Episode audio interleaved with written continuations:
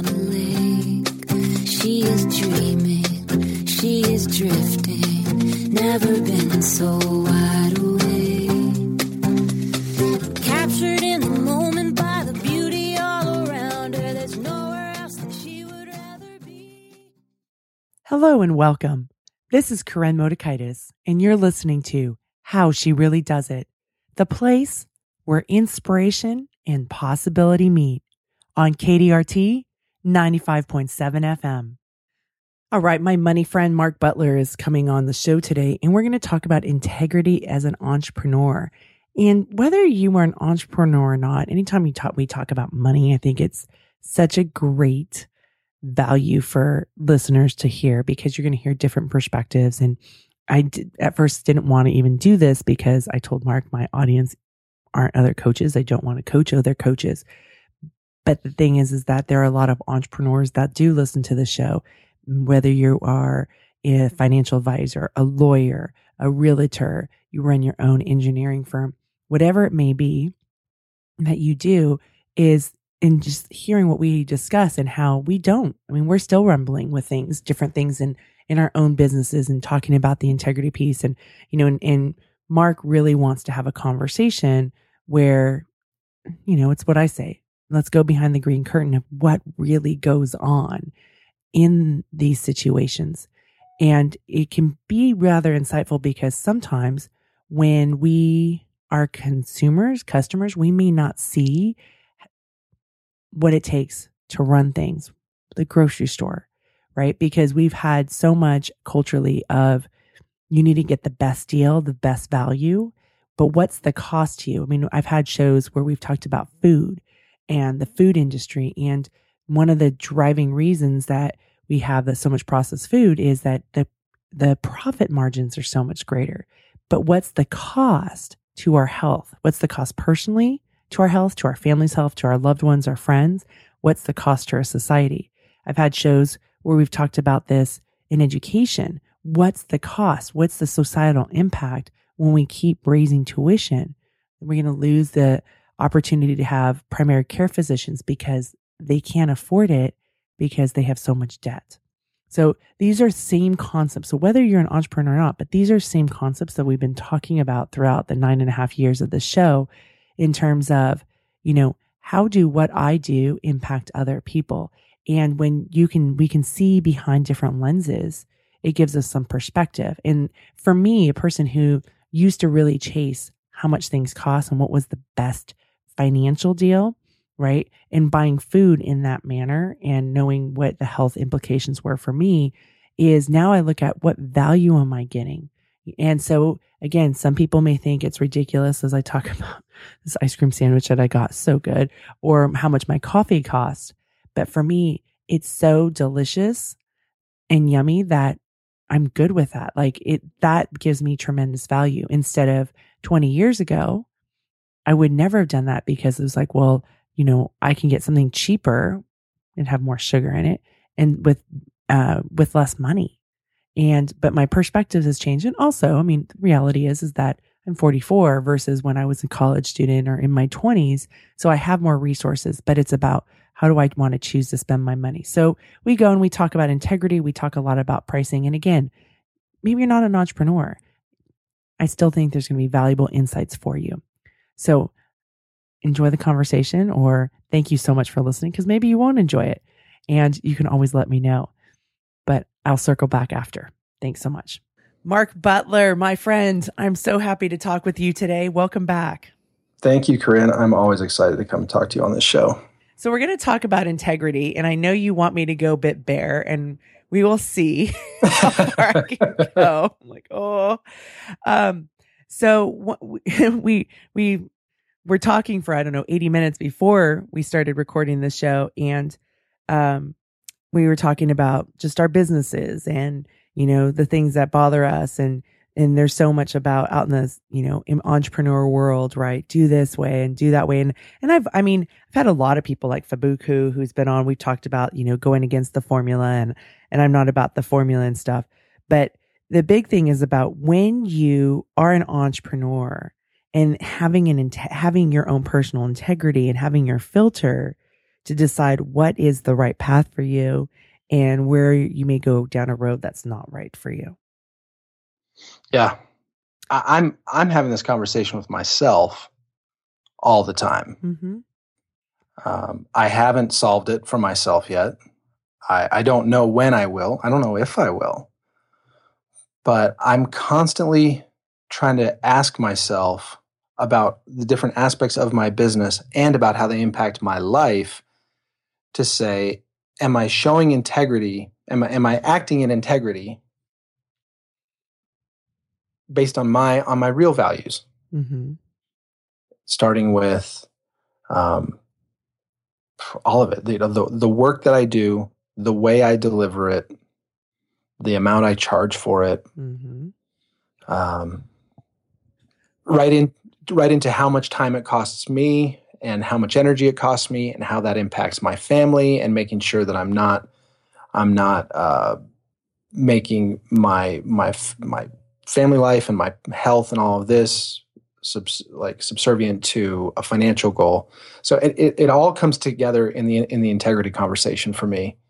And um, yeah, I, I don't I don't know where we'll go today, but I don't have a lot of answers today. I can tell you that. Well, you know, let's talk about pricing, because we were we were talking about that, and this is always something that comes up, like, oh, charge more, right? And especially in mm-hmm. this industry, charge more, mm-hmm. charge more, show how successful you are. And you know, the reality is, if you go on Facebook, I'm not there a whole lot because I'm working. Right. You know, I'm, I'm typically with clients, as you know, sometimes with too many clients, um, where it's like back to back to back sessions. And I love my clients, and I love, you know, I really look at the work I do with clients as a partnership. It's not like I'm higher than them and they need to listen to me and I'm this guru. I'm mm-hmm. their partner. So I always talk about, you know, I do it with them. I think there's three types of do it. There's do it yourself, there's do it with me, and there's do it for me. Mm, so love that. I go to my massage therapist. She does it for me. She's always like, oh, and I'm like, no, no, no. I just want you to do it for me. I know I can do this on my own, but I don't create the space for that, right? Because yep. I'm creating space for so many other people, whether in my coaching practice or on the swim team that I run that, you know, the last couple of weeks has really taken over my life. And I've, I know I've allowed it to. That's just the deal that I've made, you know, or the radio show and the listeners there. So I'm doing a lot. I have a lot of space that I hold out for other people. And like my massage therapist is there for me. She does it for me. Mm-hmm. And a couple of weeks ago, I had a guy come to do window coverings. And I just said, so I just want to make sure, like, you're going to install them. Like, you're not going to just deliver these to my house and then I have to figure it out. Cause I'm not a do it yourselfer. Like, I'm consistently consistent about that. Mm-hmm. Right. I know what I can do for myself and what I want to do for myself. And I know where there are people that I can hire to do for me. Or like for me, even though I know how to write uh, per- fitness programs and, you know, I'm a, co- I'm a swim coach, right? This is, this is what I've done. I have my own personal trainer because I just want somebody to tell me what to do. And so he does it with me, right? He's not working out with me, but he designs a program once a week. I go in with him. The other times of the week, I do it myself. Mm-hmm. It, but that I, I don't have to use any of my brain juice on that. And so I get more and more clear of which of the three categories for this scenario do I want to use, mm-hmm. right? I mean, there's times that I will cook my own food, so that's do it for me. I mean, do it, do it myself. Mm-hmm. But there are times I go to a restaurant because I'm like, I don't want to do it. Do it for me. I just want to sit there and eat. Right. It's really interesting to, to have a pricing conversation in that context too, because when you think about pricing, what you really want to be thinking about is alternatives, meaning what are my alternatives for how I will use the time I'm selling or the or the product that I'm selling, and what are the person's alternatives for solutions to what I'm trying to solve for them, right? So pricing is the intersection of how much time, how much my time is worth in giving you a solution and where else you might get that solution. So it comes together in If, if if you make the purchase from me, it proves that you feel like you don't have a better alternative. And if I'm willing to make the sale to you, it proves that I don't think I have a better alternative. So that's how price kind of, you end up at a price that that works. So for example, when I started, I was just telling you, when I started my service, I started out at a two hundred dollars per month retainer. Mm-hmm. that seemed like, you know, for for my for my clients who were hiring me at the time, they didn't have an alternative that would give them the so- solution that I was I was giving at a better price. Mm-hmm. So I was the clear choice. But from my perspective, as time went on, I realized that I had better alternatives for the use of my time at that rate. It wasn't sustainable. I was spending, um, I, I couldn't grow to the point where I would even cover my own bills, because each client cost me a certain amount of time, and at two hundred dollars per, per month on a retainer, I was going to run out of time before I'd covered my bills. So the the relationship broke down, and I had to raise my rate. I went to three hundred. Even at three hundred per month, I thought I was going to be able to make a go of it at three hundred per month. But even as more time went on, it became clear that that wasn't working. But this is where pricing got interesting, because then we came up against my mental hurdles, where I, for some reason, decided that where people would be willing to pay three hundred per month for the service I was providing, there is n- there was no conceivable way that they would pay five hundred per month. Mm-hmm. I just I just decided it was impossible. I don't know why. I, I, I just got this. I was weird. I was like, you know, okay, between three hundred and five hundred is a two hundred dollars per month difference. So we're talking about seven dollars per. I was hung up completely on that transition, and it took the realization that it was a make or break moment. I could either raise the rate, or I, I was going to have to just stop, because I was working so many hours that I was, I finally just, I was forced into the decision, and I found out that no one cared. Well, I, I, I think I retained eighty percent of my clients in the, in the price increase. Mm-hmm. So where pricing can be this nice, uh, where, where, where it can and should be this nice balance of, you don't have a better alternative and I don't have a better alternative, so we decide to work together at this price. Where it often ends up is in the service provider's head, and they get hung up on not being able to charge a certain amount, so they can't show up to that interaction in a way that actually will make it work sustainably. Um, I don't know if you've had that experience, but I think that's where lots of people trip up, is in not being able to bring a pretty rational perspective to their pricing, to, to deciding how they're going to price their services. No, I, I, I think pricing is always something that is, you know, it's a difficult one, and being on the consumer end and understanding what goes on in the pricing, right? And, and the value. And I remember, oh gosh, probably when I was first starting my coaching business, my, my financial mentor, who, you know, has really taught me a lot. One of the things he taught me was, because before that, it had always been about, look at what it costs you, you know, mm-hmm. be, be fiscally conservative. You can get a better deal. Mm-hmm. But at that point, he said, Koren, it's about the value. What value are you bringing to your clients? You know, and when you're a consumer, what value are you getting from this service, this product? And really looking at that, right? Instead of looking at just the free, or, okay, this is cheaper than this one. What's the value? What's the relationship? You know, and like for me, I'm, I'm in most business relationships that I have, I just want an ongoing relationship. So if you're my carpet cleaner guy, you're my carpet cleaner guy, mm-hmm. right? If you come in and do my window blinds or my window coverings, that you're the person, I just want to keep it really simple where we have that relationship.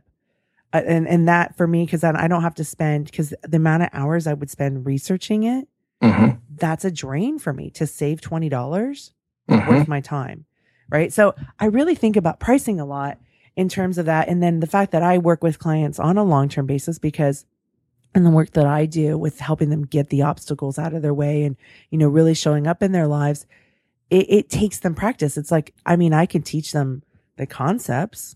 Okay. So you mean, but you can get that all free on the show, right? Like, here are all these concepts, but how do you show up and practice it on a day in, day out basis? And so I'm that, I'm, I'm that do it with you partnership, right? It's where you go out and you do it, and we come back in and we check in. What do you need to tweak? What perspective? And then go back out, because we all have blind spots. I have my own blind spots. I have areas in my life where I'm like, I mean, I kind of laugh at myself. This happened last week. I was so mad was typing up an email about something. I'm like, this person's an idiot. And I was laughing. I was like, seriously, what would you say to your client if this is how they're doing it? You know, like, I don't really care. This is my blind spot. I did. You know? I mean, it was so funny to watch my brain. So I hit delete and, you know, and I backtracked what I was going to write in this email.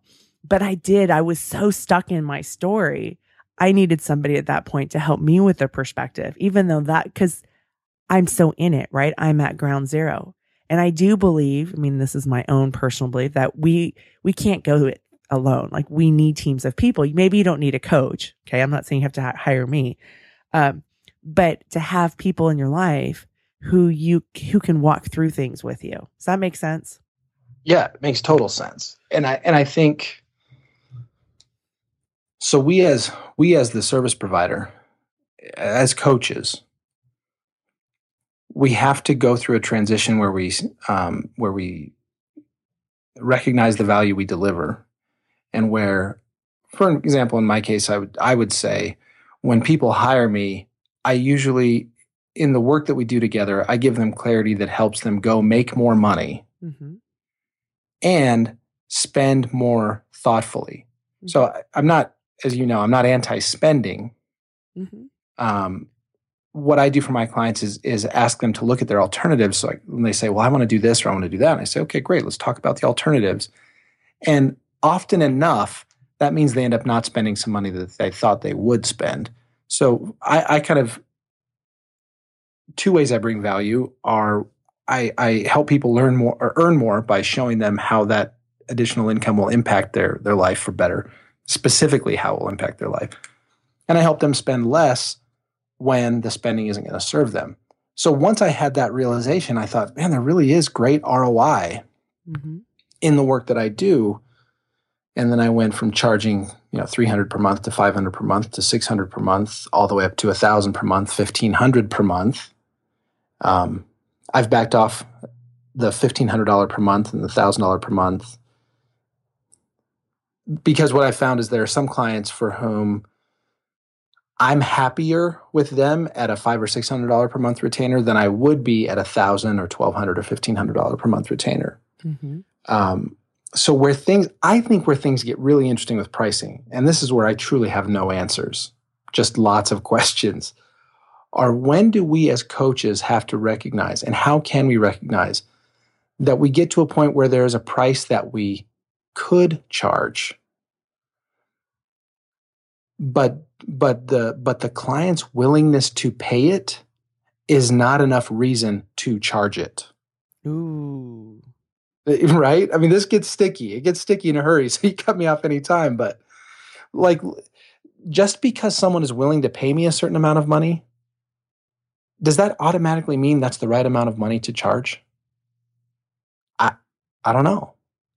If I let's say that I, as a financial coach, I, all my work right now is retainer-based. Let's say I wanted to do some more traditional, just traditional coaching, where I would say, hey, you're going to hire me and I'm going to help you work through your financial, your spending habits. I'm going to work with you on your spending mindset. We're going to talk about why you spend the way you spend and what what you're actually seeking.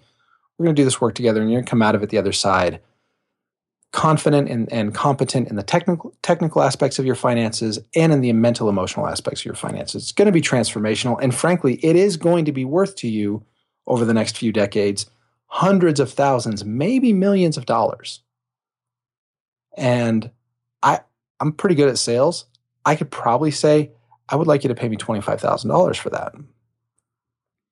In what circumstances is it appropriate for me to say twenty-five thousand dollars, and in what circumstances is it not appropriate? I don't know. And where I where I where I have conversations with myself about this is, most of us as coaches would use the signal as to whether or not it's okay. The signal would be whether or not they say yes. And I'm what I'm asking myself is, is that the right signal on its own? I'm curious what you think. If they just say yes, I mean, yeah, it's like I go to somebody and I say, hey, to do all this, to work with me, we're gonna have we're gonna do this work. Here's the here's the result I I, I think you're gonna get, and I want you to get, and that's twenty five thousand dollars. If they are willing to pay, is that the end of the story? Well, do you want to do that work? Oh, I don't know.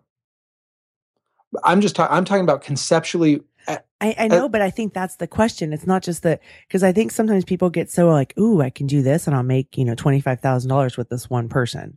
Mm-hmm. Right. But then the other side is, do you want to do that work?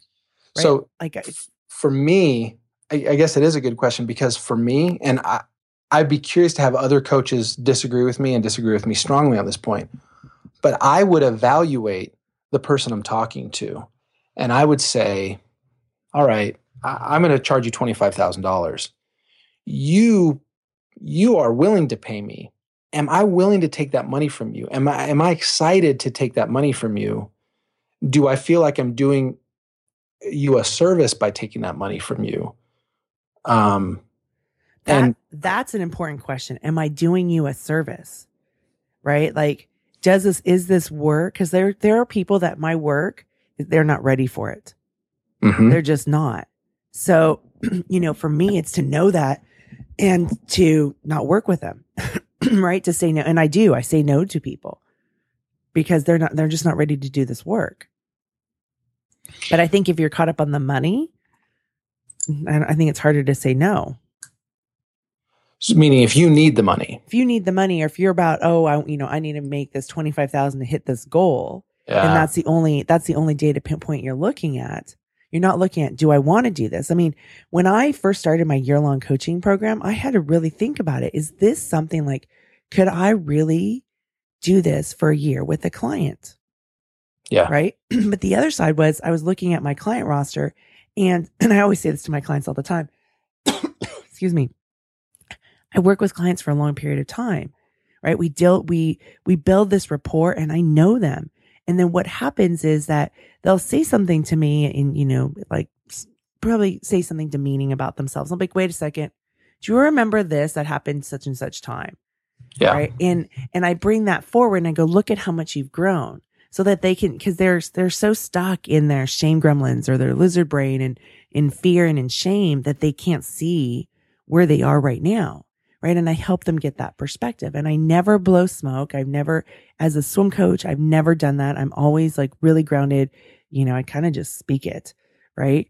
And it may be uncomfortable because you may not like what I have to say, but so I'll speak the truth, but there's that long-term effect. So when I, when I made that decision about having a year-long coaching program, it was like, wow, this was actually my sweet spot as a coach.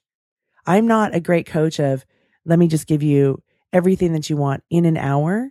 Right? Because I didn't, I wasn't seeing those kind of results. Like, it wasn't that my clients didn't have the knowledge, they couldn't implement, and they needed more time to practice and implement. And so then I could do that. And then it was, then I took into the money piece. So I do think for that twenty-five thousand is, is that work you want to do, or are you only doing it because of the money? Well, yes. And then so I, I, I will, I will make a, I'm going to make a statement here that people can decide whether or not they not agree, whether or not they agree. But I think as soon as your decision about whether to take on a client, as soon as your revenue goal is a factor, mm-hmm. f- for me, I would, I would feel like that's not, that's not having the mindset that I want. And that feels like not having integrity, because now I'm, I'm deciding whether or not to take your money based on my revenue goal, not based on whether I think you're a good fit for the work that we're going to do together. Mm-hmm. I'm not perfect in that. That's why I'm saying this is a constant conversation in my own head, where in my be- in my in my ideal scenario for me, when I'm talking to you about whether or not we're going to work together, I'm only doing that as I try to make my best guess at whether or not the work I'm going to do is to help is is going to help you achieve a big result in your life. And if that is if if we agree that that's high probability, then great, pay me and let's work together. Um, but I, I'm glad you brought up the idea of a revenue goal, or like, well, I really need the money, mm-hmm. because I'm not here yet, but I really want to be a person who says no, who who never says yes to work just because of the money. Mm-hmm. That may be too idealistic. I don't, could we ever, could you ever get a business going if you didn't go through, at least go through that? Well, I, I think the, I, you know, I don't think money's evil, right? Because I love money, and I think right. money, money is part of what, what makes people committed, right? Versus, you know, if it's free, you know, are we going to actually show up and do it? But, you know, if, you know, like for instance, I have these Adele tickets that I bought, right? And I, or when we've gone and seen Bruce Springsteen, I remember one time I was having just this tello temper, temper tantrum because it was out of town. It was in the Bay Area, two hours away on a weekday. So that meant I had to get my kids all set up and also had to get swim practice that night covered for myself and my husband. I was like, seriously, why did we buy this? Well, we bought it six months ago when the idea sounded great. The money made me, not, it didn't make me, but the money put up boundaries because I wasn't going to just say, forget it, I'm not going to do it. Right. And I have the same thing that's happening with the Adele concert. I got that at as, as Christmas gifts for my kids. Now there's some conflicting stuff going on with their training. So now I have to make some decisions. Do I sell the tickets? Do we go? Right. But there's that money there that makes, it's a boundary of what am I going to do versus if it was just free, I'd probably just say, forget it, I'm not going to show up. Right. So there's a commitment that money does bring to the table on all parties. You and I as service providers, our clients as the customers. So money's important, but I don't think it's the only, like for me, and I, and I can't say this for everybody, but for me, it's a, it's a data point. But first I have to go as the provider, is this work I'm willing to do? Does this light me up? Can I bring value for my, and then can I bring value for my client? And are they ready to do this work? Uh-huh. Yeah. And, and then I look at the money. The money's the other part. On the swim team, you know, money's important. I mean, we're renting pools. We have coaches' salaries. You know, there's a whole big machine that's going on. So money's an important factor, but it's not the factor in making decisions. You know, there's, there is, I mean, in both of our businesses, even though, you know, we're entrepreneurs and you I mean, and you have a team and I have a little, you know, small little team of people, we do need a certain, there's a nut that we need to make our businesses go. Uh-huh. Right. That we have to do it, you know, on the swim team, because I've got pool, you know, five different pools and all of that. It's, it's a bigger nut in a lot of ways. Right. So looking at those, and then the other side is that, you know, versus a coaching practice, you know, uh, it's like two hundred seventy dollars to swim all summer, which is so amazingly inexpensive. Right. Versus working with me for a year. Right. So they're, they're different. You need more, more people at the swim team level than I do in my coaching business. If that makes sense. And maybe I'm rambling. No, it does. It makes perfect sense. But all of that, I think, contributes to the right, the right attitude, looking at a situation, looking at a, at a prospective client and saying, am I serving you by taking your money? Um, some often, yes, because the money does bring that commitment mm-hmm. and the money facilitates the business. So what I'm, what I'm trying to do is get away from ever saying yes to a client because of me, like because of my, mm-hmm. uh, you know, flipping it. So it's about me instead of about him or her. Mm-hmm. So here's what I'm kind of breaking down is that I think before we even put the offer out, right, it is about us. Am I willing to do the work? One. Oh, right, right. Uh-huh. Right. Is this work that I believe that I can do and that I believe is going to provide value for others? So that's not even with kind of, you know, somebody. So we've already cleaned that up when we make those offerings. Then when the client comes in, the potential client is, is this somebody that my work, they will benefit from? Yeah. Right. Cause then, and so then it's not about just taking the money. It's like, okay. Cause I think that that goes back to the integrity piece of this conversation of, you know, being in integrity. Am I selling you something that's going to be of value? Right. Like, I mean, you think about, you know, Amazon doesn't have this. They, they have these books. There's all sorts of books. They're not interested if it's a value or not, you know, and it's also a lower price point, right? seven ninety-nine, two ninety-nine, fourteen ninety-nine, whatever. And it doesn't matter it's if it's a value. But I think for the work that you and I do, it's a high touch point for people. And even on my swim team, you know, is this, you know, I have to look at the whole program overall. Is this in line with the values that we're trying to create, you know, and that we're cultivating throughout the entire program? And I look at the, what the benefits the kids get. I look at my own coaches and what they get. You know, I look at the parents. I mean, you know, I really believe in that program from bottom all the way up to the top, you know, and, but I also realize it's not for everybody and that's yeah. okay. Yeah. Yeah. Okay. So I, that, and that makes sense. I think what I'm trying to figure out is, How do we, how do we check ourselves as coaches? When do we, do we ever get to a point where, where we realize that we could charge more than is in our client's best interest to pay? that, I don't know.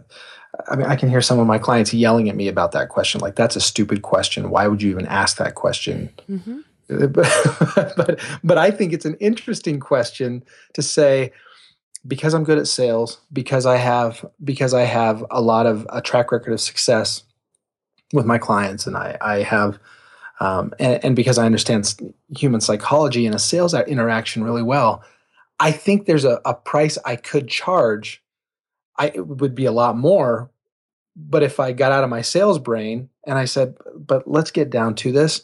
Do I think you, do I think you're right to pay me that amount of money? Probably not. And I don't, I don't, well, I don't know. Yeah, no, I, I definitely think some people would think that we were too much in other people's business. I, I don't know. I still have. Right. Soul. Like, we're judging, right? We're, we're saying, well, we're judging them. We're make, we're trying to make their decision for them. Mm-hmm. Right. Yeah. Sorry. Well, I interrupted you, but yeah. No, but I, but I also think, like, I mean, you know, there's some people that they'll pay something out of desperation. Yeah. Right. And, you know, like Ramit Sethi, who's been on the show before, he used to have this policy, and I don't know how he managed it, is that, you know, if you had credit card debt, he didn't want you to buy his programs, period, right? Because it went against his whole message of, I will teach you to be rich. Like, don't buy my program. Go get clean up that stuff before you come and do my stuff. Um, I don't know. I mean, you can say that to people. I don't know. You know, there's no that. way, right? There's no, I mean, I appreciate it. There's no way that that's in practice how... There's no way that people with credit card debt are not like, oh, well, Ramit told me not to, so I'm not going to. I, yeah. I, I can't imagine. So, I, I, you know, and, and I think, um, I think people have to, you know, I don't know that, that, so that part, how do you measure that? But I, you know, for me, it's that social responsibility of like, okay, I don't, cause the other thing is, I don't want, my clients are already in turmoil. I don't, we don't need to ante it up uh-huh. more, you know, because I want to be, you know, because I have so many people always tell me, Koren, you you you charge way too little. You charge way too little. You you know, for what you what you do, for who you are as a coach, you charge way too little. And I understand. And I understand that. And I think about it and stuff.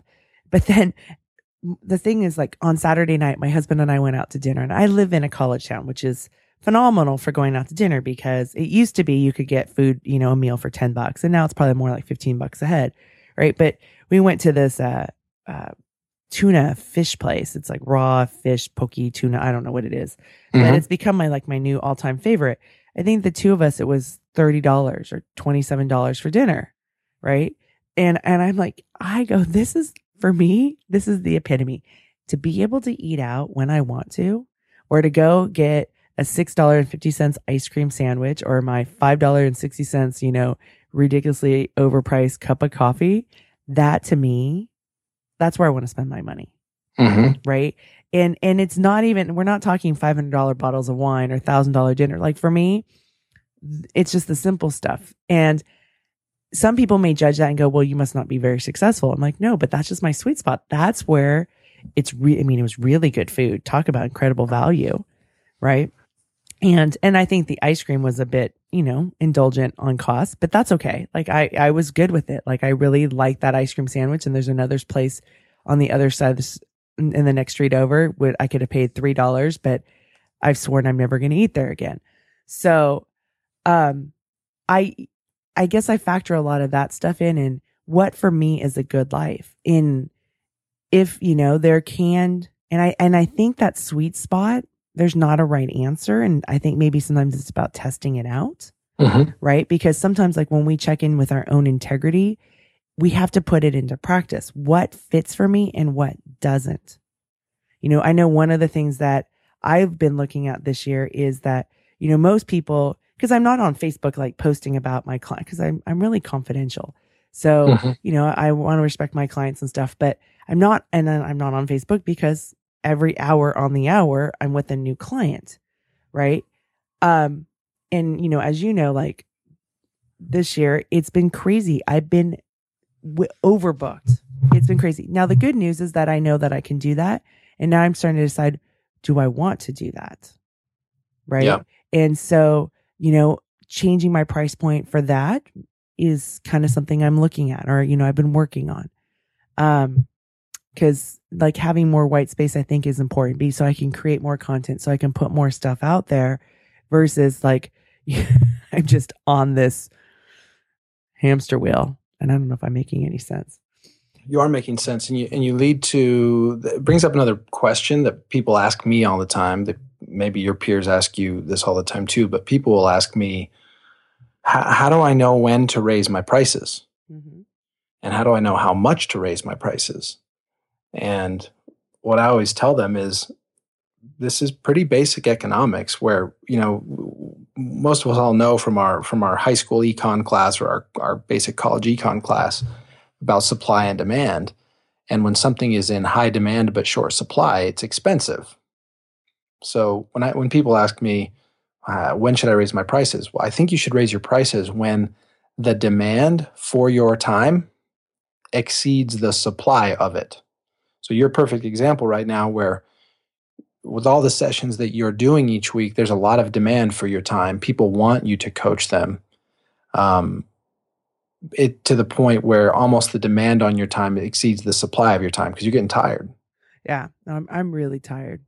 So that would be a very, very natural moment for you to say, okay, well, the most natural thing for you to do at this point is to raise your price some amount so that the amount of, you know, coaching that people demand from you at that new price is one that you can easily supply and not get too tired. There's no way to just guess at that number, of course. So you kind of, some people just say, well, just double your rates and see what happens. I think that's fine.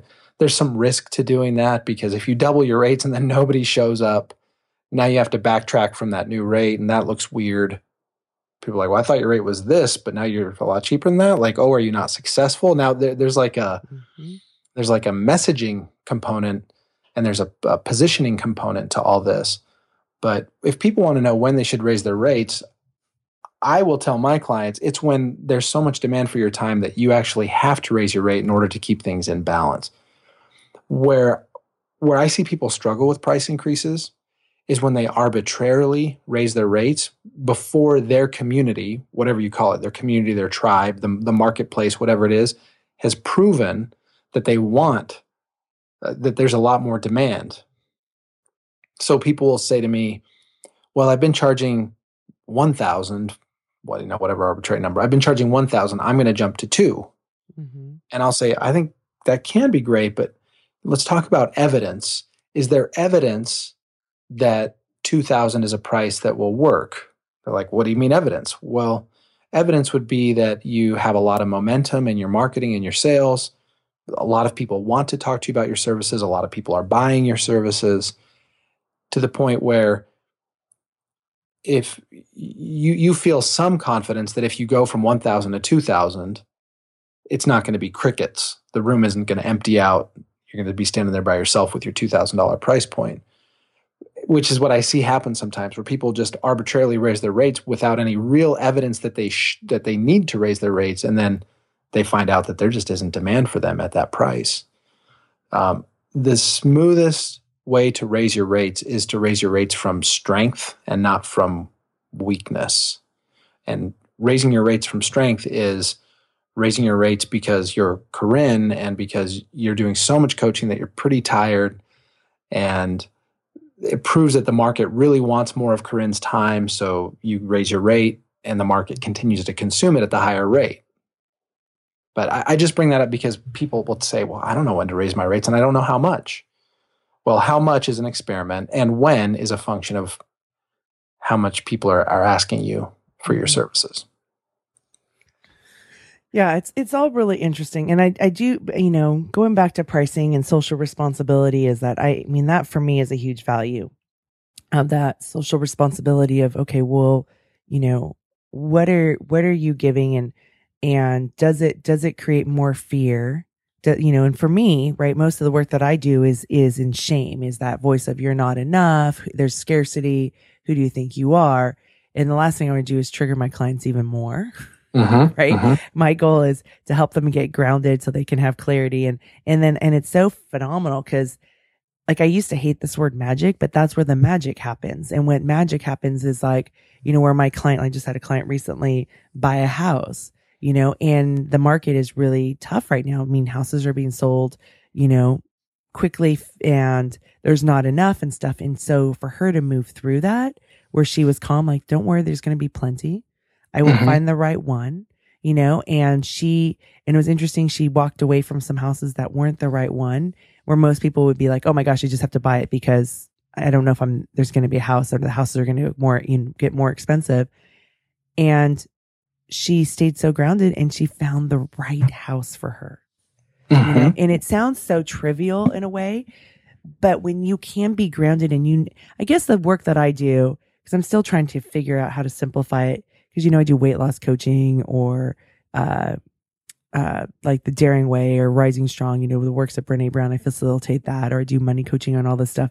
But really it's about, you know, knowing yourself, loving yourself, and then being yourself, right? Mm. Where you get to be the boss in your life. That's the work that I help people get to, instead of all these shoulds, because my clients are highly intelligent. They've been successful. They've done what they were supposed to, what they should do their whole life, but it never felt right. And so it's really about like them knowing who they are and what's important to them, instead of these outside values. And I guess the pricing for me is the same work that I work with my clients, is me knowing myself, me being myself. So instead of thinking, well, I should just charge more because this is what everybody's been telling me, double your rates, Koren, double your rates, and then go fly around the world. Like, I don't want to fly around the world. I just want to, you know, I want to eat in downtown Davis and park with my easy car to park in downtown Davis and and have a nice thirty dollars dinner with my husband, right? For some people, they would be like, but that's not successful. Or maybe, Koren, you're not really successful because you bought a Toyota RAV instead of an Audi. But that's right. Not, like, I don't play those games. Right. Right. And I can watch myself get caught up in those things because, well, you know, because there are people who are like, really? You, you have this coaching business? Is it really real? I'm like, oh, yes, it's really real. You know, my clients are really real and it is really full. Right. But because I'm not showcasing it, and maybe that's yeah. just bad marketing on my part, but that's out of alignment with who I am. I'm more, I guess, of a folksy kind of a person. Well, it's it's not out of alignment. It's, to me, this, we're going to have to do another call about this, I guess. But the, the tragedy here is that I think you, I think I think hundreds of thousands of would-be coaches aspire to the to the the business that you're running, but they don't have a model, because the models are those that, that have different values, not not wrong values, different values, uh, who who do aspire more to the high consumption, flashier. This is what success looks like. You know, it's it is jetting around the world. It's it's Italian villas and and and you know, trips to Hawaii, and it's all these kinds of things. That's what gets showcased. But I think if people got to know themselves better, they would realize, actually, I would be really content and and deeply happy with a life that's just free from some of the stresses that I have right now, and that involves a lot of service to people in, you know, with my expertise as a coach. I, I think that, I know it resonates with me. When you describe your business, it really deeply resonates with me, as there's something really elegant about the simplicity of your business and about your awareness that you don't need to grow something that's many multiples bigger than what you have right now in order to feel deeply satisfied with it. In your case, what's interesting is that there is probably a case for you for you to raise your rate by some amount because you are tired. So the question is either, do you just need to take some time away and, and rejuvenate? Or do you need to raise your rate by some amount? I don't know what it is, ten percent, twenty percent, thirty percent, I don't I don't know. That makes it so you do get just a f- not quite so many clients. Are you there? Mark, did I lose you? Sure, of the, of the work that you do. Hey, does that Mark, make sense? Yeah, we lost you for about thirty oh, seconds. Koren, did I lose you? Yeah. Oh.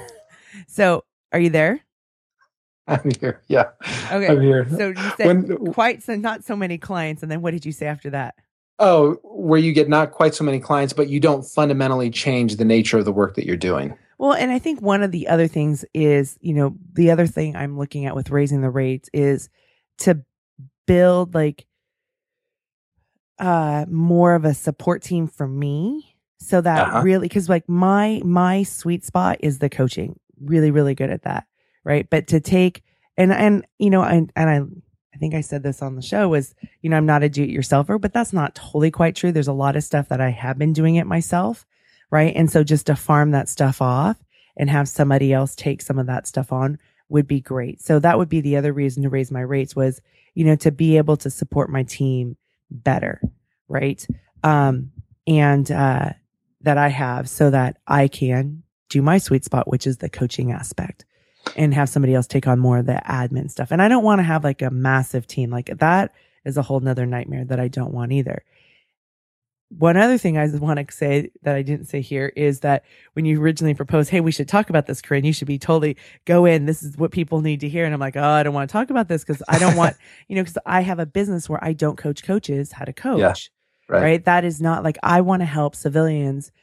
I want them to be able to live in this life where they like, I, I believe in coaching. It is amazing. It's really changed my life, but I want people, I want people to have access to that. So that's yeah. why, you know, and I mean, I started the show before I was ever a coach back in two thousand six. Um, you know, it's like, how can people get out of their own way? I mean, this is what I've been doing for what years is twenty-three, twenty-four years since I've been a swim coach. You know, what is the result that you want? How can I help you get there? Right. And so it's the same thing. So like when you first said, I was like, no, I don't want to talk about this because I'm, this isn't like, I'm not trying to get coaches as my clients. That's not the work that I do. We're using this, you know, about integrity and being an entrepreneur. And then also maybe there are listeners out here who are, you know, seeing all the hype on Facebook or in their inboxes going, oh, you know, six figures, it's this one easy thing. It isn't, I mean, you know, there are going to be a lot of colleagues of mine that say, don't, you know, don't say that. It is, of course, easy. I see a lot of people struggle. And, yeah. you know. Oh, yeah. Well, because, oh, man, I, yes. Hmm. Right. Yeah. There's a lot of people that really struggle and then they feel a lot of shame about it. But when you know oh. that struggle is part of it, I mean, it's the same thing. Like right now, the Olympic trials are going on for swimming. I don't know when this show is going to get broadcast, but the, the Olympic trials are going on for swimming. And, you know, that's like, when you're a little kid, you dream about being in the Olympics. Well, there's fifty-two people that can maximum make the Olympic team every four years. And that's the max, right? A lot of times the teams are smaller than that because when you have like a Michael Phelps who swims multiple races, it limits the number of spots. Mm-hmm. So, you know, you're not talking about a whole lot of people, but it, if you're not, I was never an Olympian, but being a swimmer was so incredibly valuable and life-changing for me. You know, last weekend or two weekends ago, we went to a wedding and The the girl was a, or the woman was a former swimmer of my husband's, and swimming changed her life to the point that it, it helped her get married, right? Which there's a, that's a whole nother story. So it's like, I just give this to people of, you know, when you're willing to work hard and show up, you, you don't know. Like I thought my, my business was going to be very different than it is in the sense that I wouldn't be coaching the swim team. And, but I, you know, and I check in with that, you know, every three to six months. Is this something I still want to do? It's not something I have to do, but it's something that I want to do. I love having, I'm good at building a community, you know, and I love, you know, having little kids learn how to be resilient. I love helping, help, having parents learn how to trust themselves in their own parenting. You know, I love watching my staff develop and flourish, you know? So I would look at this and, you know, it kicks my butt, especially the first two weeks of summer. But at the end of the day, you know, come September sixth, I will be able to look back. Hopefully this is what's happened every year. Cause every year I'm like, I don't know if I can do this again. And then at the end, I look at the impact and how many lives have been changed. And that fuels me to continue on, if that makes sense. So I, I don't even know how I got onto all of this, but, um, well, you got onto it in part because you're saying you, you want to coach civilians, which I think is a great yeah. way to put it. You don't want to coach coaches. That's why you need to coach coaches. It's because almost, oh man, I got to check myself here. A lot of coaches who coach coaches don't have a real coaching business. And never have. Yeah. They have not paid their dues. They have not done hundreds of coaching sessions, maybe thousands of coaching sessions. Thousands would be a lot. Hundreds of coaching sessions, but I'd like to do thousands of coaching sessions. See, there's this By the way, two book recommendations for you real quick that are along, that are in this vein. One is called The Obstacle is the Way. One is called The Ego is the Enemy. Same author. I'm I'm I'm so infatuated with these books right now because they talk about these principles. And and this one that I'm reading right now, The Ego is the Enemy, says our world right now does way too much facilitating and praising people who stand up in front of the crowd and just start shouting mm-hmm. that they are the expert mm-hmm. and that they should be listened to and that they should be followed. And our world pays way too little attention to those people who have actually done the work and earned the credit instead of claiming the credit for what they may or may not have already, they may or may not have done. Mm-hmm. So this this unfortunately shows up in our coaching world where we use signals like uh, Facebook followers and email lists and launch numbers and seven-figure business and six-figure business. We use these things as signals of, of expertise, but they may not signal real expertise. They may not signal that someone has actually done the work. All we can be sure of is that they know how to give the signals really effectively. Mm-hmm. So I'm not saying you have to start a coaching, a practice where you coach coaches. I'm saying I think the coaching world needs people like you to at least model the behavior in a way that we can aspire to. We, we but you we don't you don't have to charge us money, you know, you don't have to create a program, but we need to know that Koren exists because you don't make yourself known. I don't know if I've called you out on this, but I was actually talking to someone pretty recently and And they didn't even know who you were, who you are, but they run in a circle where they should know who you are because they're not that many steps removed from you in the coaching world, meaning you run in a similar community. Mm-hmm. And I was laughing to myself because I was thinking, shit, Koren is so much farther down the, the path than you are. And you have no clue that she even exists. And you pay unholy sums of money to other coaches who I I don't believe, I don't know these coaches necessarily, but I don't believe they've done what you've done as a coach, Koren. So I don't know why I'm on this rant about you right now, but it, it's like I, I think that coaches like you need to need to at least make yourself known so that people can say, actually, that model resonates with me. I feel more like I'm a Koren than one of these other coaches who fit the the. the bigger kind of flashier mold. Do you know, it's interesting because like, um, well, and thank you for that. But, uh, I do. And, and I have purposely made myself small and kept myself small. Right. Because I, and it's funny because as we're calling me out on this, it goes back to this dichot- dichotomous brain of either you're out there, you're flashy without substance, or you're small and you're real, but you don't have time to put yourself out there because you don't want to be a sellout. There's kind of, you know, that goes on probably in my subconscious a bit. Um, but the other side is, is that, and, and I watch this with our swim team, you know, there's a, there's another swim team in town and they're bigger and, you know, they're into all this other stuff. And, and people, you know, somebody asked me recently, like, oh, how are numbers? I'm like, our numbers are steady. Like I made a decision a long time ago. I don't want to be a thousand person swim team. Because for me, that was too many people. I can't know everybody. And for me, the sweet spot of swimming is I love watching kids grow up within the team. And I'd like to watch them and see how they, and this is a word that I don't really like, but transform, mm. you know, I, and cause you really see it. And so it's that long-term relationship. I like knowing a kid for ten years and their family and going through hard stuff with them. That is me. Like I'm not interested in you coming in for, you know, six months and helping us score a high place. It doesn't matter to me. Like really. Right. So, but I think it's human nature of, oh, well, we need to follow the crowd because that will be safe. Yeah. Right. And it's the same thing. Like, I mean, I've been on rants about this with like brand name universities, you know, what's yeah. really, and I always talk about this, what's behind the green curtain. So yeah. I, I think that, you know, the people who follow me. And none of my public numbers, you know, like if you look at my iTunes ratings, my guests or my listeners, I really wish you guys would go out and put um, iTunes ratings because it doesn't reflect the listenership that I have. But right. the other side is like when I've been asked by potential guests of, well, what is your listener base? I'm like, how do you measure the impact a show can make on one person by, you know, the download rates? We don't know. right? So right. like for me, I mean, it's a data point, but it's not the data point because we never know our impact. You know, like my husband, Swimmer, who got married, it was because when she was in high school, she wasn't very assertive. And he said to her, you need to go back and ask for the food that you want. And she didn't want to do that. And he said, you need to do that.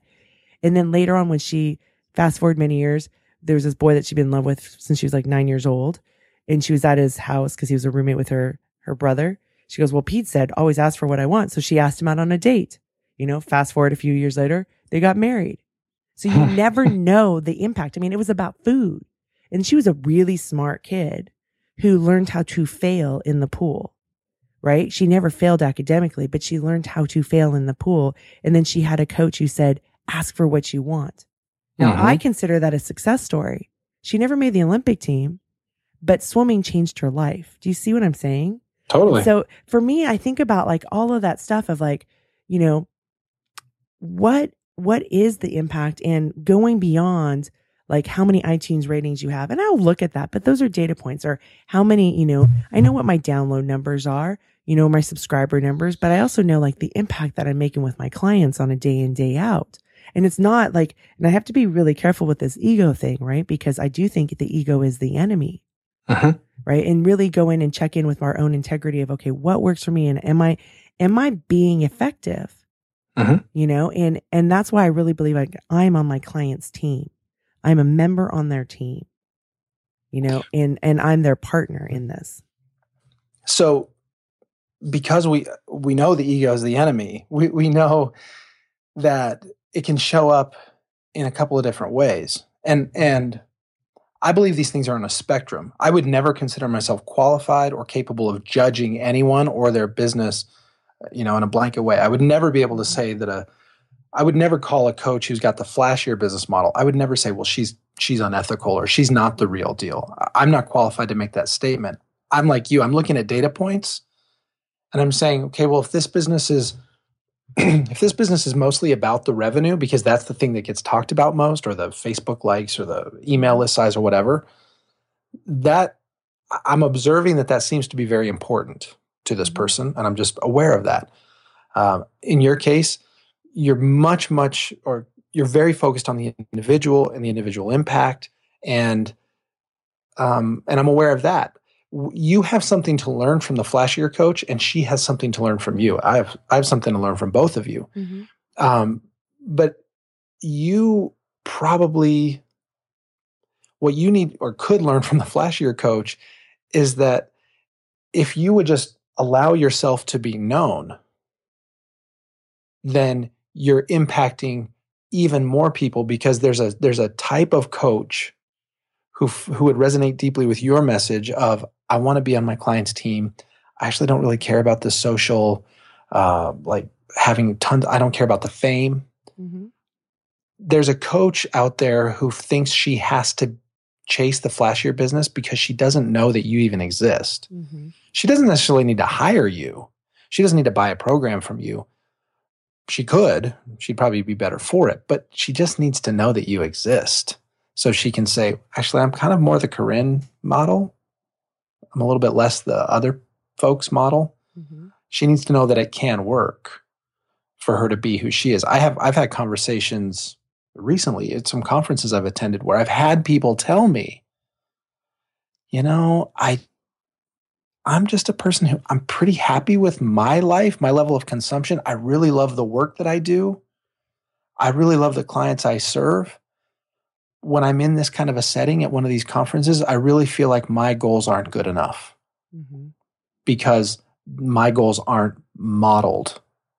It's, it's the, it's the flashier goals that are modeled. And I, I just kind of think that's tragic mm-hmm.